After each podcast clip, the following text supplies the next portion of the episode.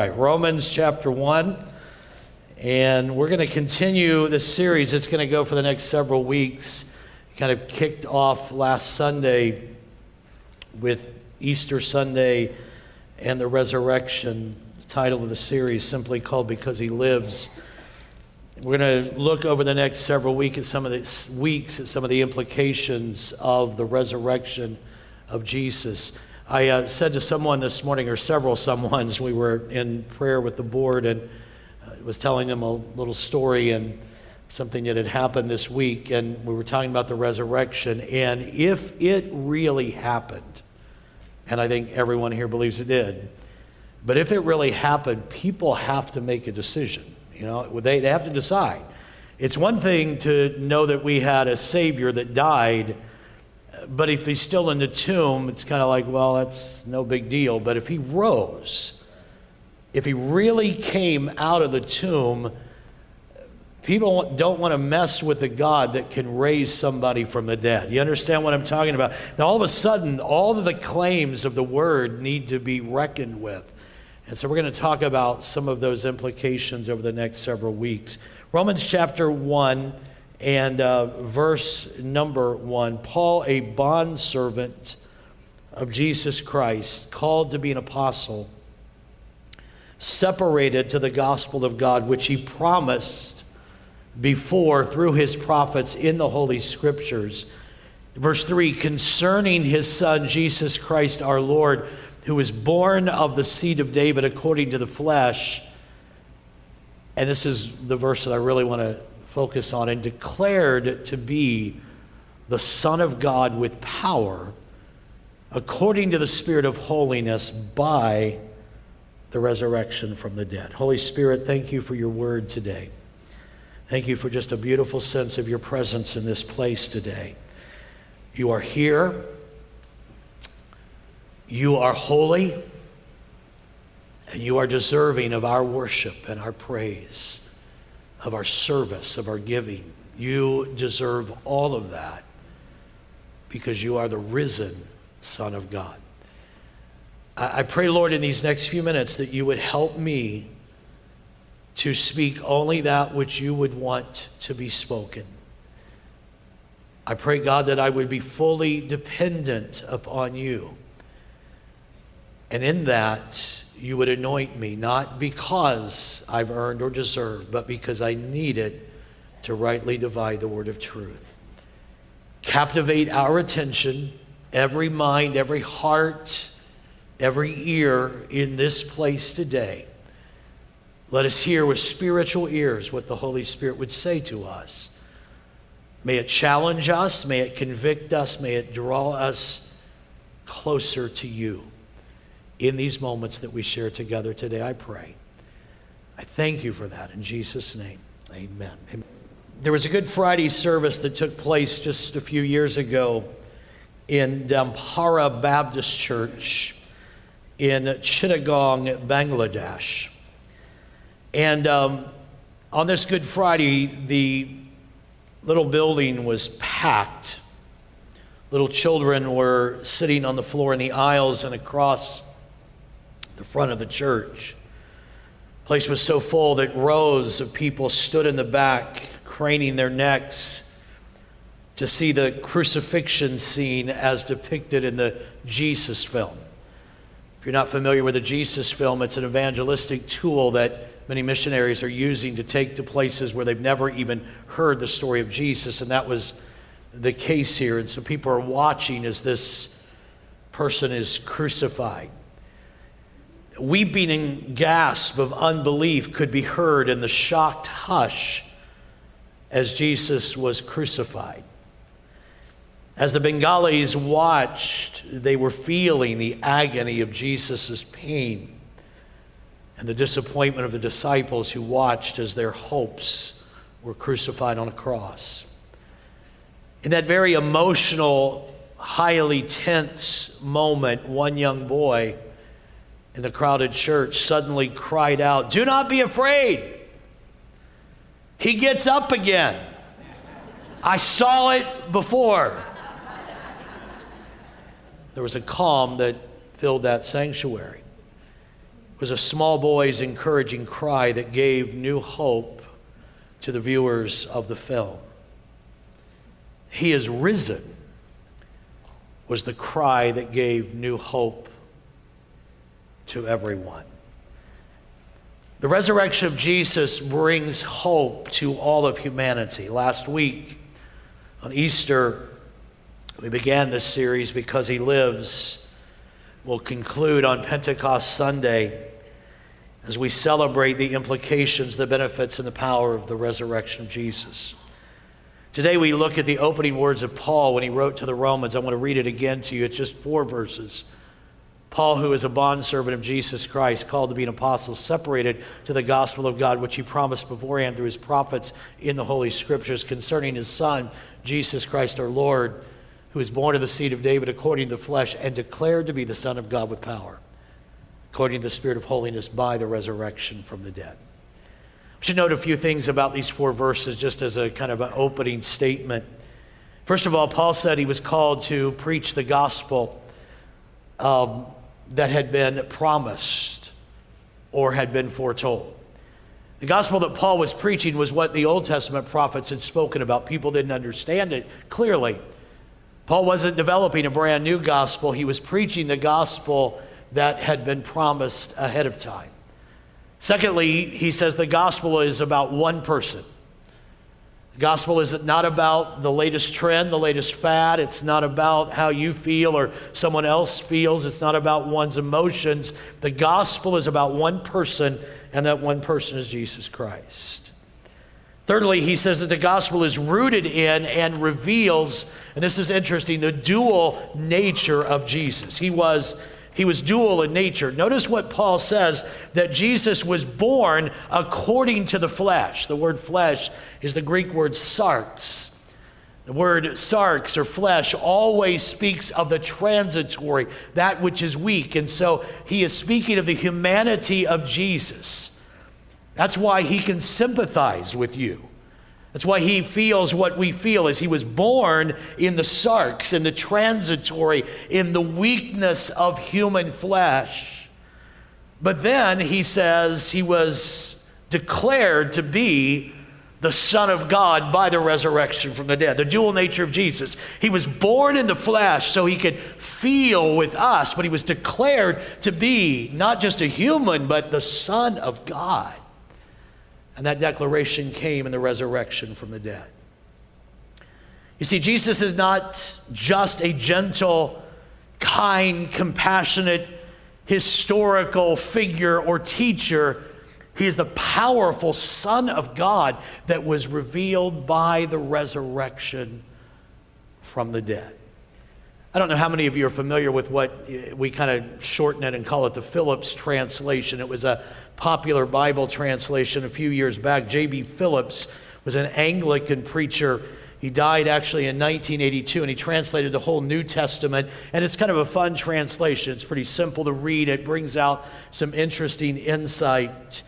But he also wrote a book in 1953 that was titled Your God is Too Small. I want to paraphrase the title of that book for this message today and simply say this the church's Jesus is too small. We have shrunk Jesus down to our size. We have made him to be like one who is moved by whims and who has shortcomings and who has moments of nervousness and anxiety the church's Jesus has become too small. Leon Morris wrote some really powerful words. I want to read them to you. He said, While Jesus was fully man, in fact, perfect man, man as God had intended man to be, he was also fully God. And he goes on to say this fact that he was fully God was perfectly demonstrated by his bodily resurrection. The power to defeat death and rise again is beyond all human ability. Only the creator of life, the God who imposed death as the penalty for sin, could defeat death Christ's bodily resurrection, supported historically as it is by many infallible proofs, is the crowning proof that he is indeed the eternal and unique Son of God. Look at me for just a moment. What makes Jesus different from any other claim, from any other God, is that Jesus was declared to be the Son of God in power by the resurrection from the dead. That moment when he came out of the tomb, it was the moment that God said to the world, He is not like anyone else. He is my son. Three implications. I'm going to share them with you very quickly this morning of the resurrection of Jesus that we see in this text. Number one, the resurrection establishes the exclusivity of Jesus as the only means to salvation. If you've been around a while, you know I like that word. It just kind of rolls off the tongue. Exclusivity. It just means he's exclusive. It's just a fun word to say. But the resurrection establishes that he is the only way, the exclusivity of Jesus as the only means to salvation. Look at what Paul writes, Romans 1 4. He says that Jesus was declared to be the Son of God, and, and what declared it? By the resurrection from the dead. Now, that word declared is the Greek word horizo. Look at it for a moment. You can see what word we get from that horizon. The Greek word is horizo, and it means to set a boundary, to, to a point, to have a definite point, to mark out the limits of a definite point or a place. That's what a horizon is. It is a definite boundary, it is a definite point. Here, Paul uses that word and says that the resurrection of Jesus marked out the boundaries of how he stands apart from anyone else. No one else can go over that line. The resurrection of the dead was the horizo. Nobody can get beyond that. That was the definite point that made Jesus different from all others.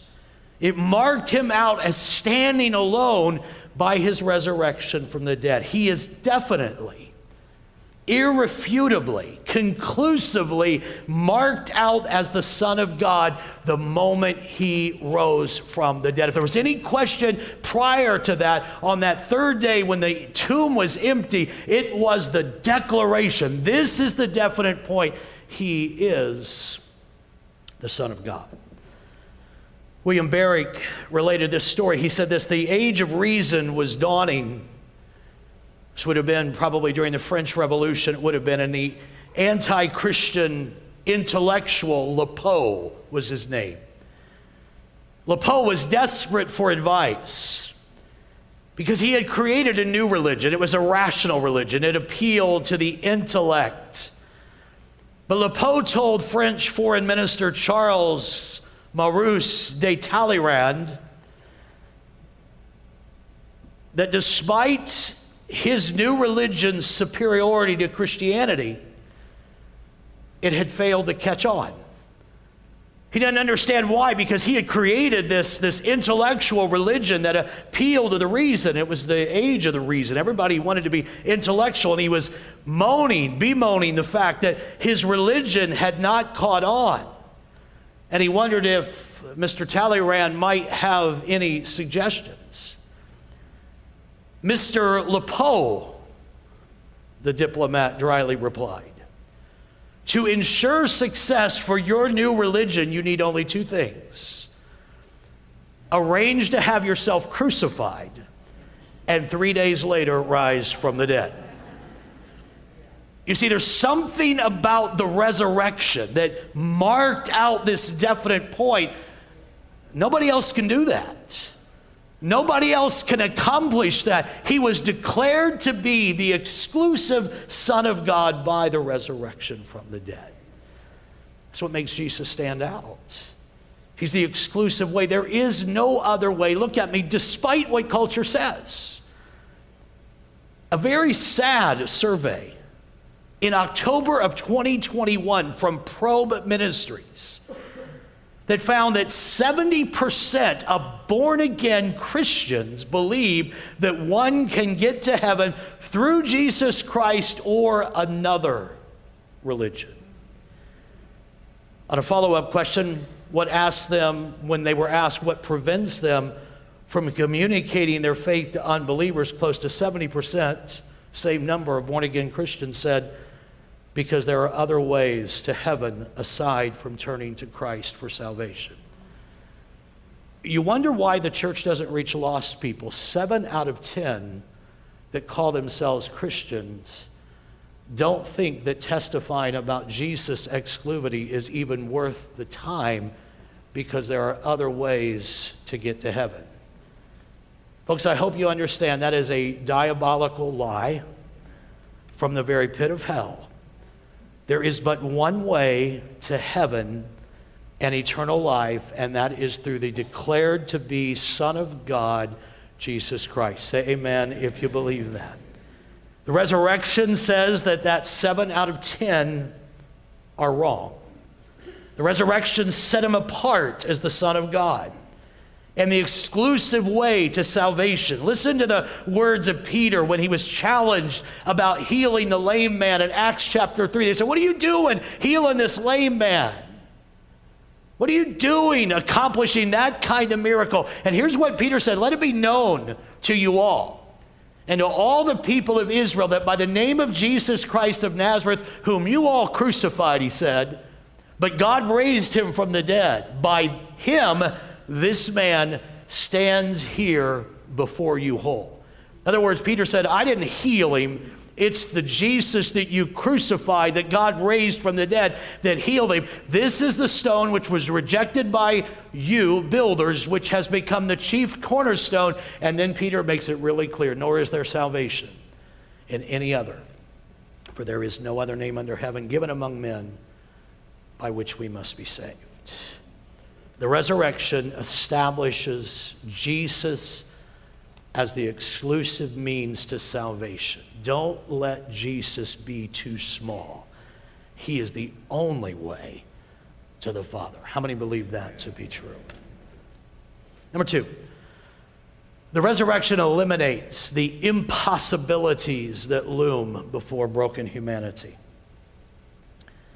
Those things that look like we can never get past them are eradicated by the resurrection of the dead. Romans 1 4 again, declared to be the Son of God. Look at this with power.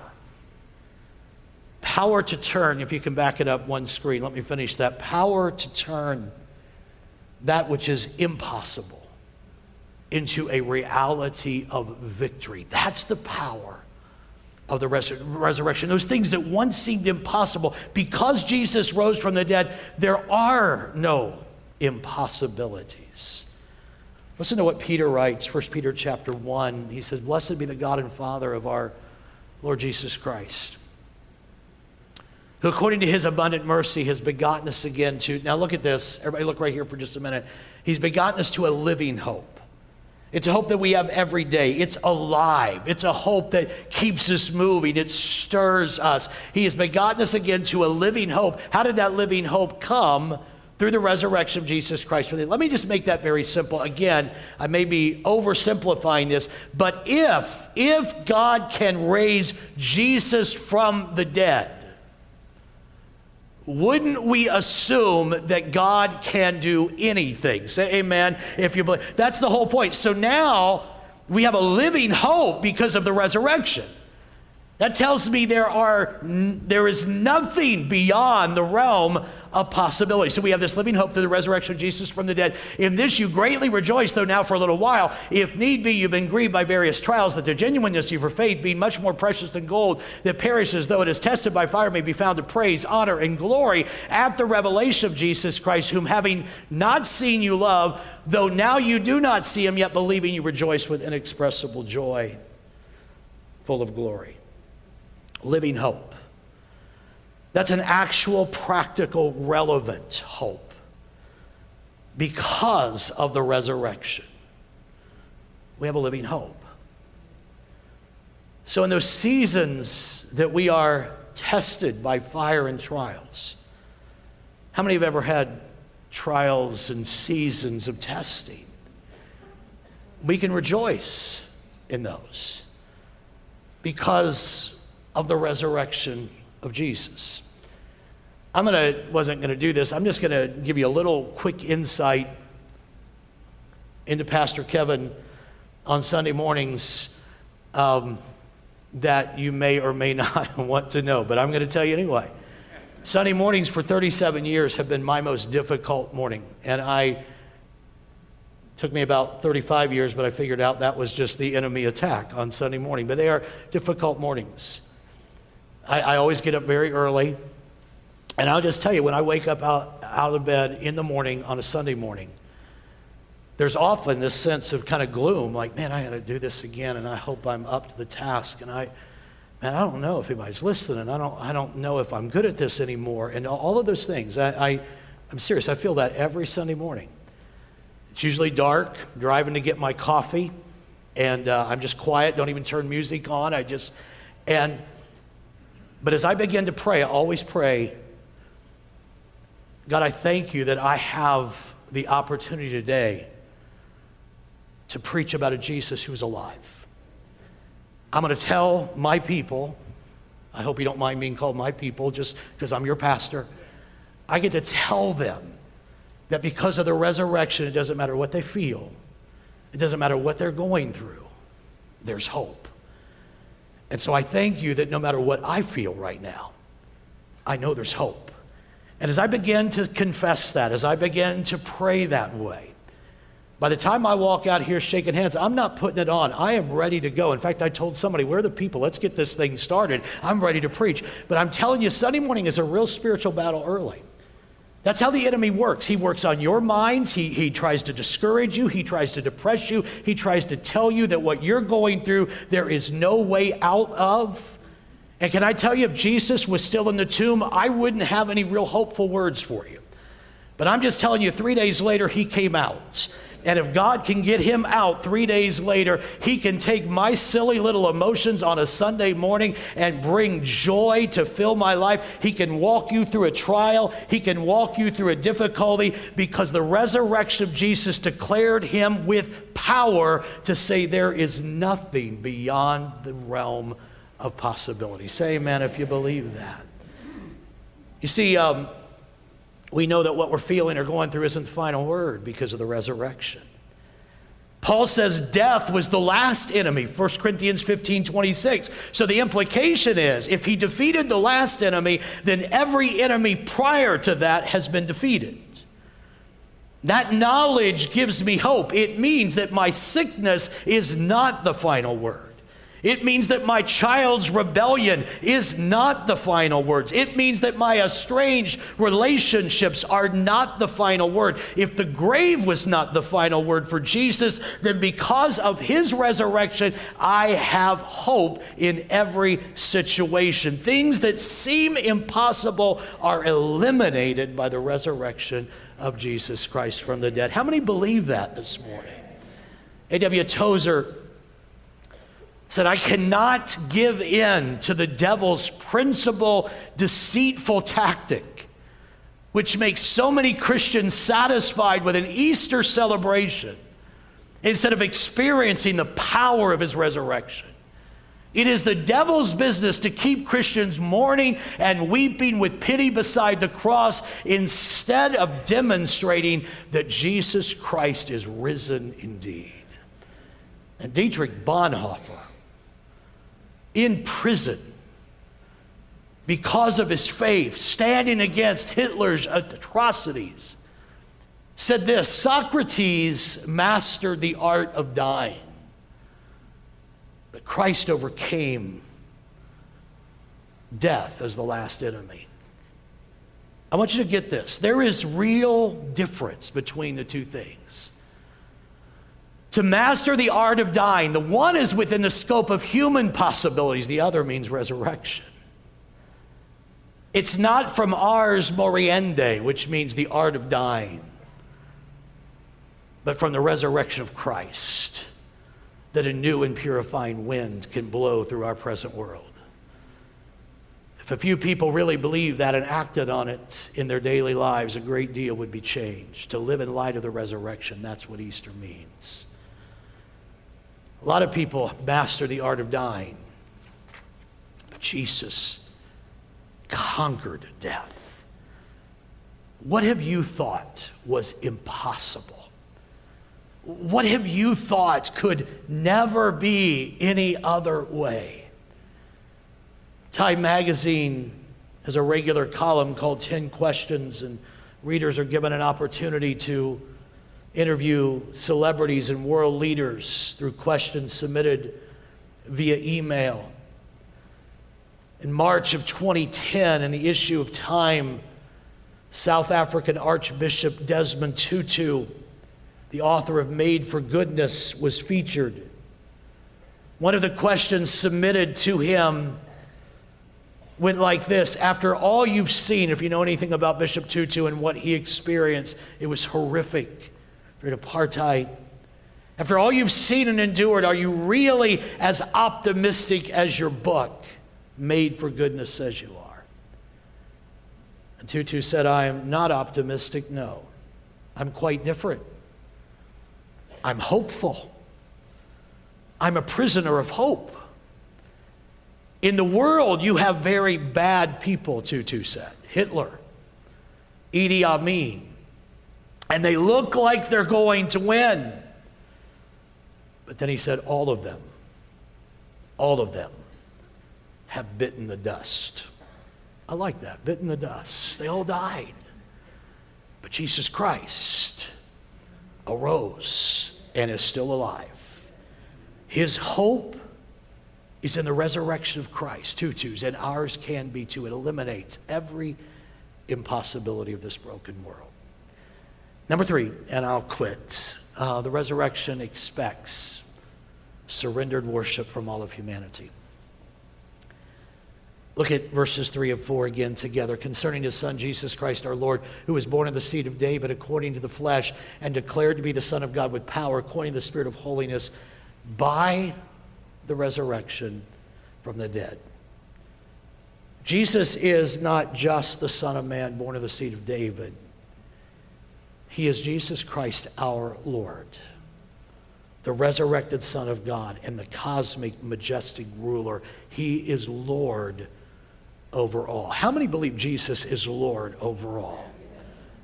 This is the essence of what Paul was trying to say in the book of Philippians, in Philippians chapter 2 and verse number 8. And being found in the appearance of man, Jesus humbled himself. He became obedient to the point of death, even death on the cross. Therefore, God has highly exalted him and given him a name which is above every name, that the name of Jesus, every knee should bow of those in heaven, those on earth, and those under the earth, and that every tongue should confess that Jesus Christ is Lord to the glory of God the Father. God exalted Jesus in the resurrection so that every knee would bow. He's Lord of all, and every tongue would confess. The resurrected and exalted Son of God, look, is deserving of our worship. Don't let him be too small in your life. Don't, don't come into church and say, I'm only going to worship if I really like those songs, or I'm only going to engage if I'm really feeling it. That's making Jesus too small. He's the Lord of all. He's the cosmic ruler of the universe, and He deserves your surrendered worship and mine. Timothy Keller said, Worship is seeing what God is worth and giving Him what He's worth. How much is Jesus worth to you? How much is He worth to you? Everyone in this room would have spent eternity in hell had Jesus not died for you. So, how much is he worth to you? Is he worth making worship a priority? Is he worth making time alone with him a priority? Is he worth making church a priority and service and giving and, and prayer? Is he worth that to you or is he not worth that to you? You're not worshiping him unless you are seeing what he is worth and giving him what he is worth. I love this story. Cracks me up, especially in the culture of our day. And this was only in 2009. But Kim Kane told this story in Fiji. She writes this In Fiji, singing hymns can get you in trouble. About 1 million, yes, Methodists in 2009 live in the South Pacific island country. And each summer, 20 to 50,000 of them gather for a conference. Before the conference begins, they have this massive choral contest. About 10,000 people participate. They sing hymns. That's it, hymns. That's it. But in July of 2009, the government shut them down. No choral contest this year. The government said there's a lot of turmoil in Fiji, and the government feared that big crowd might get out of hand, according to news reports. Church officials said the government fears the conference and the singing contest will lead to further political instability. And then she writes, nothing like singing Methodists to make a government nervous. But then she says this they're onto something there. Christians worshiping the Lord really are dangerous, although perhaps not as these officials fear. Worshiping God in Christ upsets world systems. It is revolutionary, it is subversive because it brings another kingdom into view. It says that one day when we worship Him, when we surrender all to Him, we are saying one day the kingdoms of this world will become the kingdoms of our Lord and of His Christ, and He shall reign forever and ever. Pastor Clayton, if you want to come, if you want to stand with me, you can this morning. So, John, you know about John the Revelator. He's on the island of Patmos. And um, he's there because of his faith. He was preaching about Jesus. They killed many of the disciples. They just put him on an island and exiled him there. He has a vision. This is what the book of Revelation is. And in that vision, he saw there was one seated on a throne. And um, he was holding in his hand a scroll that had seven seals.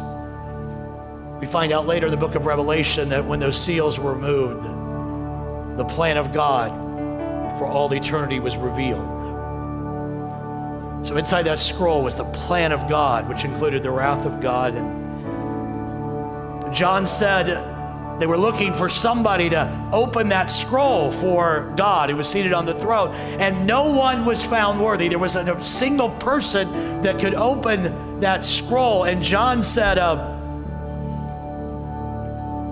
I wept much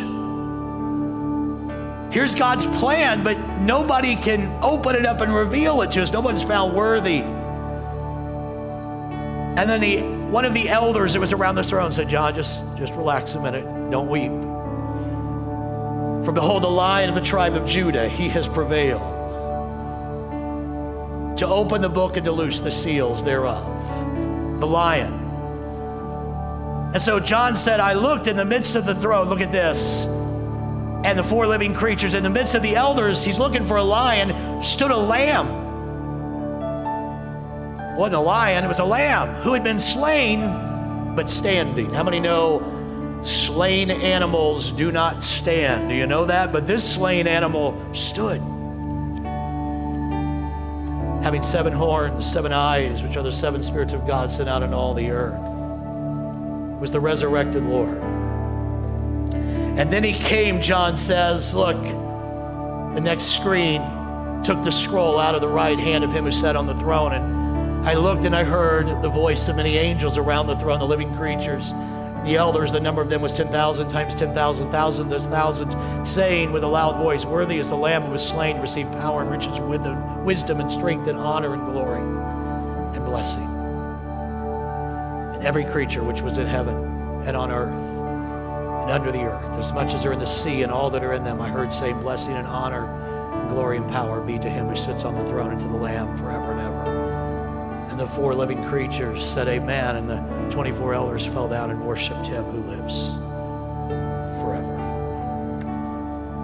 The resurrection expects, indeed, it demands surrendered worship from all humanity.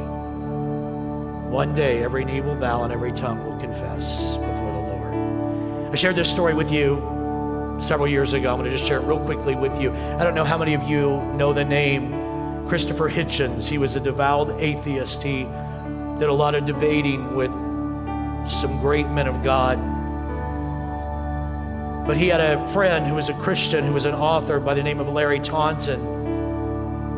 And he uh, asked him to arrange a series of debates between himself and some good Christian thinkers. And so they developed a relationship over the years. It was an unlikely relationship, this avowed atheist and this godly Christian author. They took long road trips together across America. And on one of those trips, Taunton describes, he said, My mind goes back to the Shenandoah. The skies are clear, the autumn leaves are translucent. In the early afternoon sun, and the road ahead of us is open.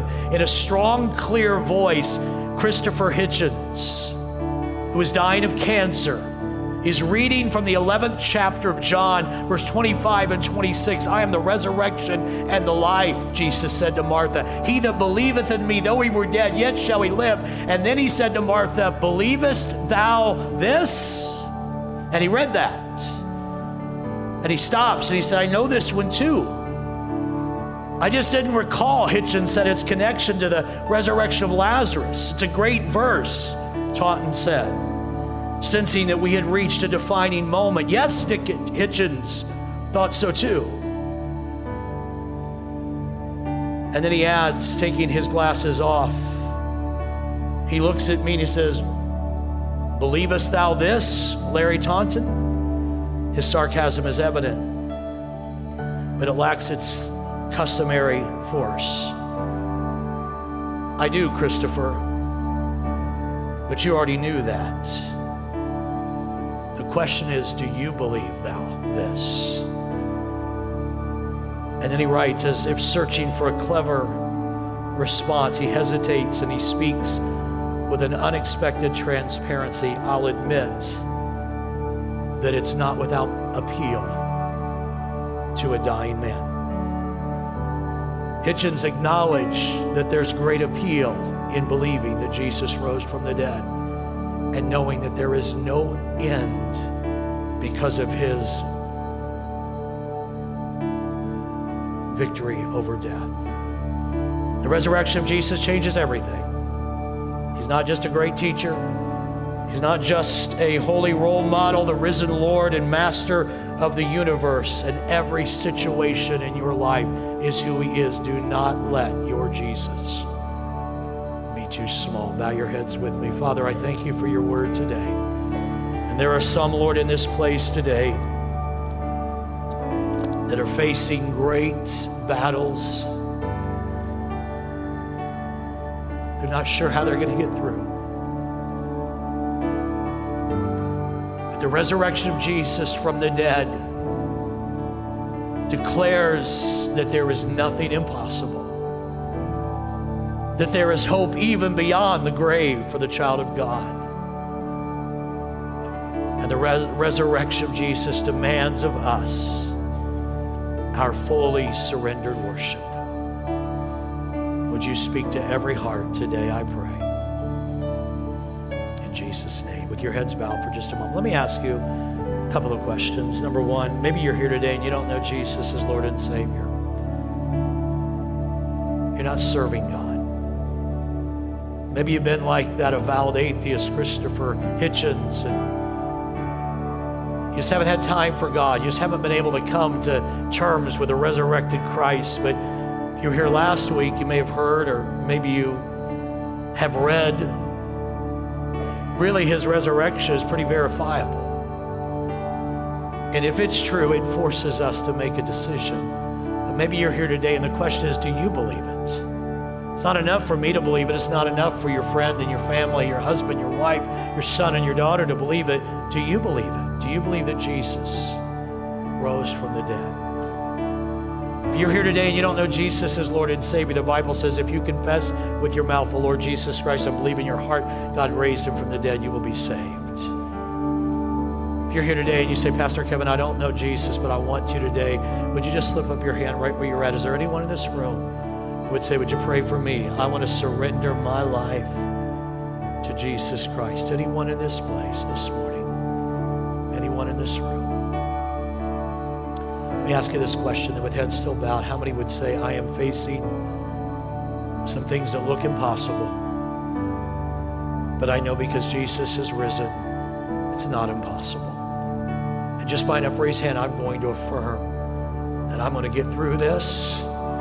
I know that there is hope, even if not in this life. I know there is eternal life, and I'm trusting Him because He was declared with power to be the Son of God by the resurrection of the dead. How many would say, I'm trusting God right through my trial, right through my difficult spot?